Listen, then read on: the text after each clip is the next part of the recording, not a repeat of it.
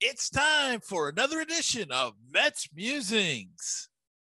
Hi, this is Ron Darling. Uh, this is Skip Lockwood. Hi, I'm Ron Swoboda of the 69 New York Mets, and you're listening to Mets Musings with Gary Mack.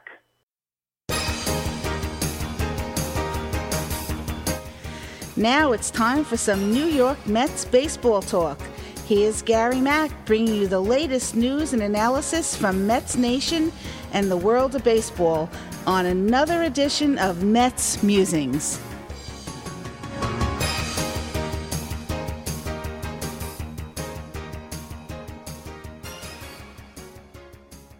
Hello and welcome to another edition of Mets Musings. Happy Thanksgiving, everybody. It's a special Thanksgiving edition of Mets Musings, and we do have news.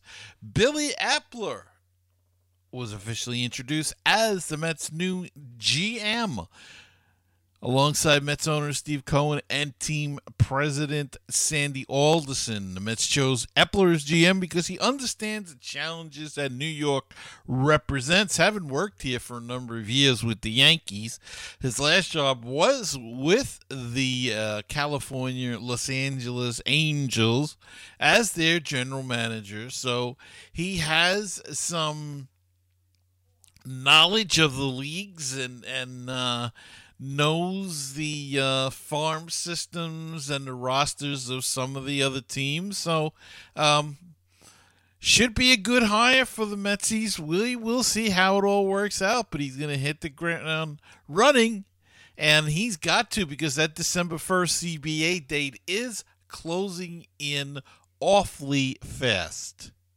And they want to get the guy signed uh, as many because if the rosters get frozen, you cannot negotiate. There'll be nothing going on. If there's a lockout in, or endor strike or whatever you want to call it at this point in time. But uh, so far, the Mets have not had a lot of luck in the free agent market. Now, Embler says, Eppler says that's the area he wants to concentrate in. Doesn't want to really trade prospects.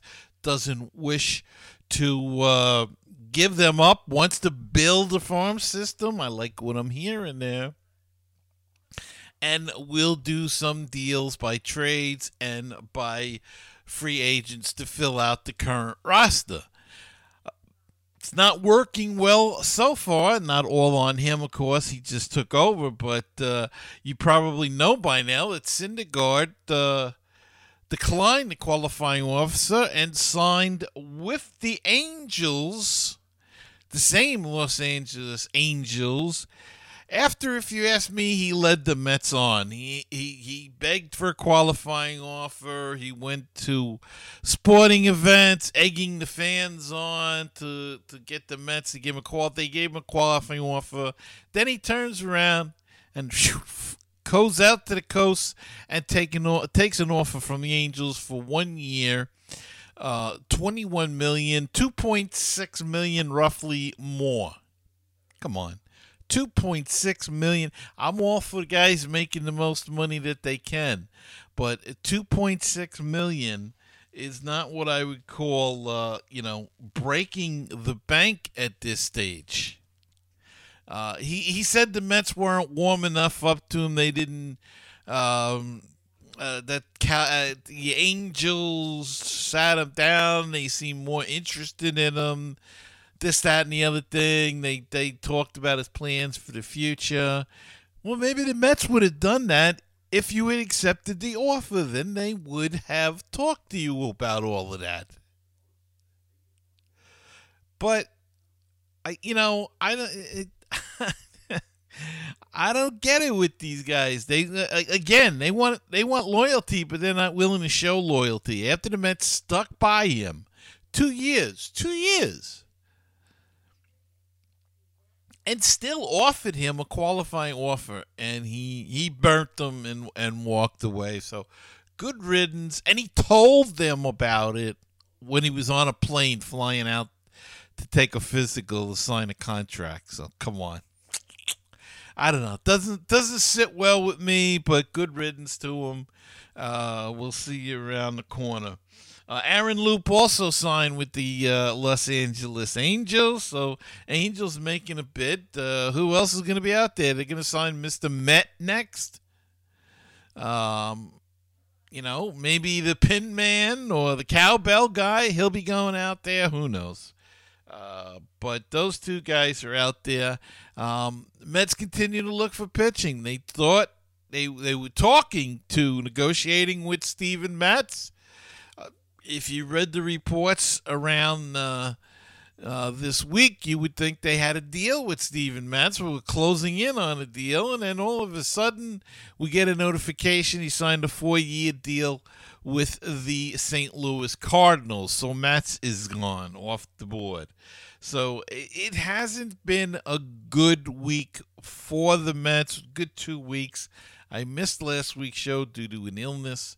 Um, so, uh, but I'm back now, and um, it just hasn't gone good for the Mets so far. And, you know, uh, getting back to Eppler, he's got his hands full now. He's got to get some depth in the starting pitching. Right now, right now, the rotation looks like this DeGrom, Carrasco, Walker, Megill, and Peterson. Now, DeGrom, we all know, is coming back from an injury. Carrasco came back from an injury, but we'll see how what how and what carries over into this year. Walker was great in the first half, terrible in the second half, but he had pitched more innings than he had ever pitched before. So, uh, you know, that could have had something to do with that. Little fatigue set in.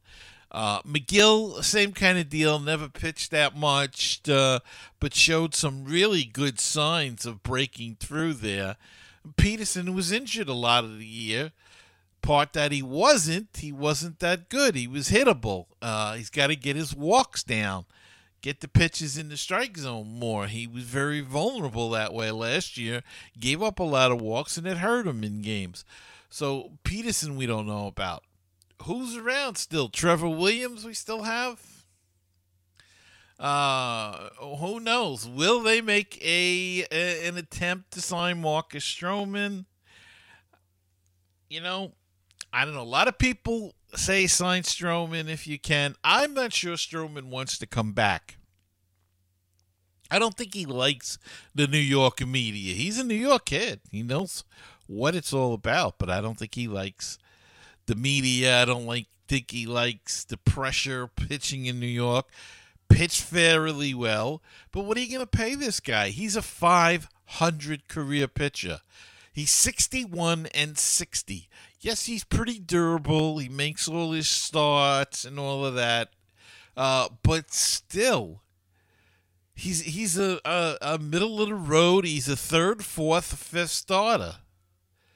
Maybe more of a third or a fourth starter. He's not a number one starter, but he's going to want number one and number two money. And he may have the Mets now, you know, in a bind because they need to, to get some more pitching in here. Or do they go after somebody else? Do you offer a Max Scherzer a, a, contract for a year or two and, and put out a little bit of money? Two years, you know, who knows what it'll take. Uh, even at the age of 37, it may not be a bad idea. Um, they keep talking about signing Javi Baez, but I don't see how that that doesn't solve the pitching problem. And it's a concern to me that if they sign Baez to a big contract, yes, Cohen says he's going to spend the money, he don't care. But it still ties up money. It ties up a lot of money. And do you want that much tied up between your second baseman and a shortstop? I'm not so sure. I'm not so sure. And look, if they can't if they can't build the pitching staff up And I'm not talking by picking up, you know, guys that are obviously over the hill or, you know, something like that. I'm talking about with quality starters. Then maybe it's time to blow it all up. Maybe it's time you have to move somebody like an Alonso to bring in picks and you may have to move a guy like that anyway to bring in a top line pitcher.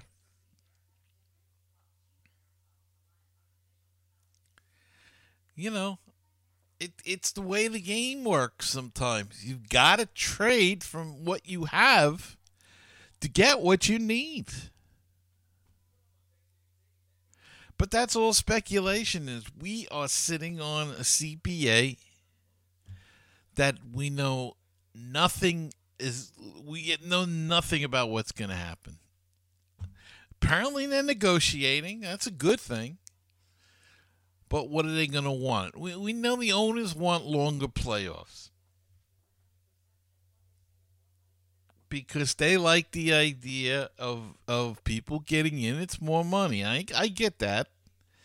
I get that. The players don't necessarily want it, the union. But uh, you know, this is what the owners are looking at right now. So that's what they're looking for. That's one of the things they want. Um, there's issues over free agency. Players don't like the current system, neither do the owners. But what do you do? They want to do away with the arbitration system. And look, you know, the owners had a somewhat not a bad idea. A certain age. But, you know, that's a tough thing to negotiate too. How, how do you figure out what's the perfect age for that? Uh, I think they the owners propose the age of 29 and then you'd be a free agent or 29 and a half. Well, that's fine if a guy comes up at 25, gets four years in. Now it's uh, six or seven, I think he's got to be with. But what happens if you get a star like a Correa or a Soto that comes up at 19? Then they got to stay 10 years with a team. So I don't know how you do it. And you can't say if they come up at 19, you know, it's X amount of years because then you're back to the year thing anyway. You know, I, I don't know what the owners based the 29 and a half on. If you did, maybe you could work a formula if that came out to five years of service, you know, but then you, you just call it five years of service and you're back. And they could still manipulate that anyway. Uh, the point is that once you hit that age, you'd be a free agent the following season, and so they, you know, the service time really couldn't be manipulated. It would just be an age thing. Uh, but the union, I don't believe we're happy with the that particular age, but maybe it's a starting point for, um, you know, discussion the other side of the coin is if if you you have it at, at say 27 and a guy comes up at 25 turns out to be a superstar you only get him for two years and then before you got to pay him. So it's confusing. It's it's way over my head but you know they have to figure something out uh, because neither side is happy with it. Neither side is happy with arbitration um, no word on whether we're going to have a DH, which ties the National League's hands. Do they sign players that have a DH? I think the Mets would be quite set if they did add a DH to the National League, uh, simply because, um, you know, don't forget Robinson Cano's coming back. Where's he going to play? Um, if there's a DH, stick him at DH. Or you stick Alonso at DH and, and you put Smith in at first. Um,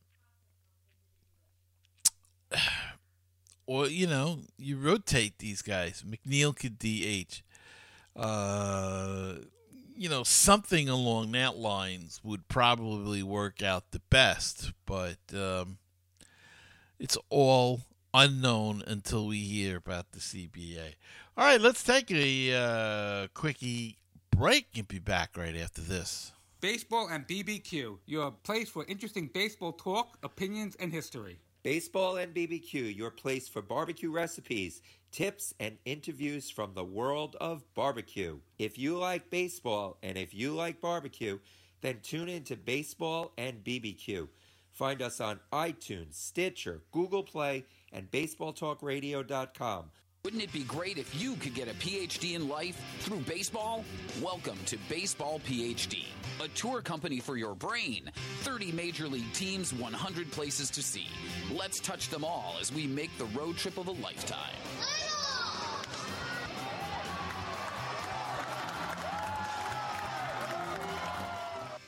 Follow me on Facebook at facebook.com slash Musings, on Twitter at Mets Musings GM, the Instagram is Mets Musings, and on YouTube at Mets Musings Mac. Wish to be a part of the show? Give us a call at 516 619 6341. Okay, and we're back. Uh, and we forgot to mention that. Uh, what did I forget to mention? Oh, yeah. The Mets have a general manager, but they still got, you know, now he's got to look for a manager as well. Um, now, I'm not sure how that works with the CBA. If they can hire a manager, being that it's not a union issue, it's more of a organization front office issue. They may be able to uh, still uh, hire managers and coaches and that sort of thing, but I'm not sure about that. So um, they could take care of that, perhaps, if there is a lockout or a strike or whatever you want to call it. But um, Mets need to take care of that as well.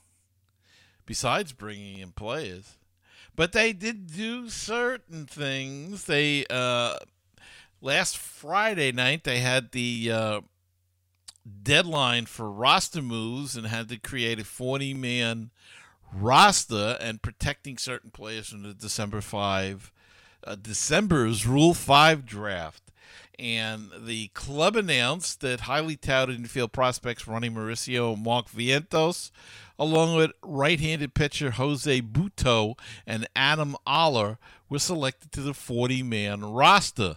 In addition, right handed pitcher Dedniel Núñez was returned to the Mets and added to the AAA Syracuse roster. Núñez, 25, was selected by San Francisco in last year's Rule 5 draft, but he underwent Tommy surgery, Tommy John surgery in March and missed the entire season, allowing him to return to the Mets. Adding Mauricio and Vientos to the 40 man roster was the expected move, as the Mets have high hopes for both infield prospects. Butto, 23, is currently ranked as the team's number 13 prospect, while the 27 year old Oller was named the Mets minor league pitcher of the year. So those guys were added. Now people are, what about Brett Baty? Well, he's not qualified yet to go on the Rule 5 draft, so they don't have to protect him. I think next year they may have to. Same thing with Alvarez. So don't don't worry that those guys are gonna be uh, exposed in the Rule Five draft. They are not eligible yet for that, so they know. So there's no need to protect them. Uh, and I think it was because of the 2020 minor league season. Mauricio and Vientos have been in the system longer. Vientos is at Triple A, ended the year Triple A, as did Mauricio ended it at Double A, I believe. So, uh, uh, Baty and uh, Vientos was both at Double A and then at Triple A.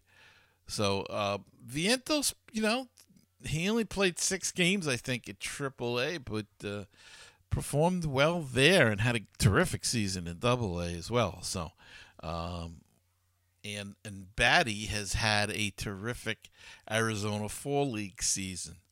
So good for him. And the Mets did make a move, small move. They signed outfielder Nick Plummer to a one year Major League deal. This is the Mets' first offseason big league signing. Plummer, a 25 year old former first round pick who has never appeared in the majors, spent the last six years in the Cardinals organization, posting an .894 OPS between AAA and AA last summer. Now this could be one of those, um, you know, fill out the Syracuse roster type of deal, and hope that you get lightning in a bottle. First round pick, so it's got to have some talent. So we'll see. Maybe a change of scenery will bring it out. And 25 years old, little maturity. Maybe it'll come out with the New York Mets.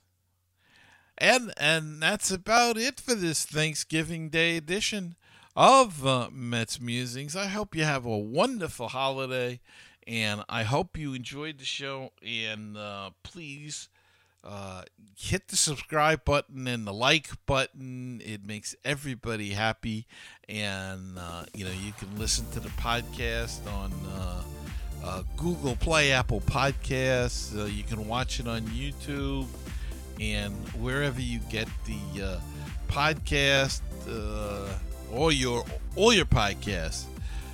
Hit the subscribe button. It helps us grow the show and expand to new listeners. So until next time, remember keep the faith, stay optimistic, and let's go Mets. And I'm Gary Mack, and I'll see you next time on another edition of Mets Musing.